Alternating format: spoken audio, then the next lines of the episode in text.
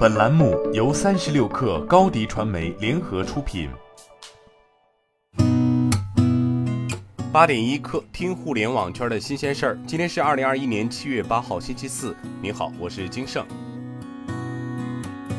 据晚点 Late Post 报道，盒马先生近日上线了新的社区电商项目“盒马邻里”，内部代号为 MB 项目。盒马邻里的模式是，用户提前一天在盒马先生应用上下单，选择距离自己最近的自提店，第二天早上八点开始自提。此外，盒马邻里将提供两万多种商品。盒马邻里的项目负责人为宫野，直接向盒马先生创始人 CEO 侯毅汇报。据 Tech 星球报道，日前快手发布内部信，宣布组织架构调整。此次调整主要涉及增长部门 A 站业务。此次由快手高级副总裁严强负责的增长部被取消和拆分，增长业务整体划归王建伟负责。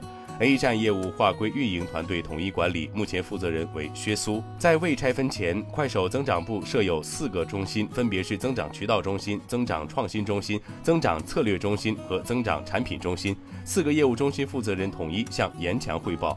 不少接近快手的业内人士称，此次调整意味着严强被削权。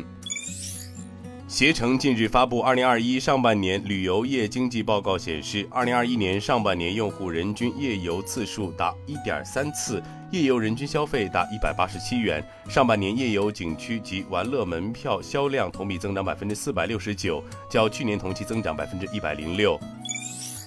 据新浪科技报道，大众正为电动汽车充电公司 Electrify America 寻找潜在投资者，以便于在和特斯拉超级充电站网络的竞争中共同分担成本。报道称，大众正和花旗银行合作，寻找有意愿投资约十亿美元的合资者。两位熟悉该计划的人士表示，大众汽车公司将就潜在的交易向基础设施集团和其他机构进行咨询。中芯国际在互动平台表示，目前集成电路芯片制造供不应求，公司二零二一年一季度整体产能利用率达到百分之九十八点七。根据公司今年的 CAPEX 支出计划，拟扩进一万片十二英寸和四点五万片八英寸晶圆的产能，以满足更多的客户需求。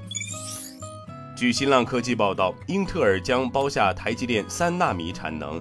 外资摩根大通、华兴资本及瑞士信贷日前均指出，台积电先进制程壮大，已成国际芯片大厂必要的合作伙伴。随着高速运算需求提升，台积电五纳米放量将高于预期，三纳米还会超越五纳米成主流制程。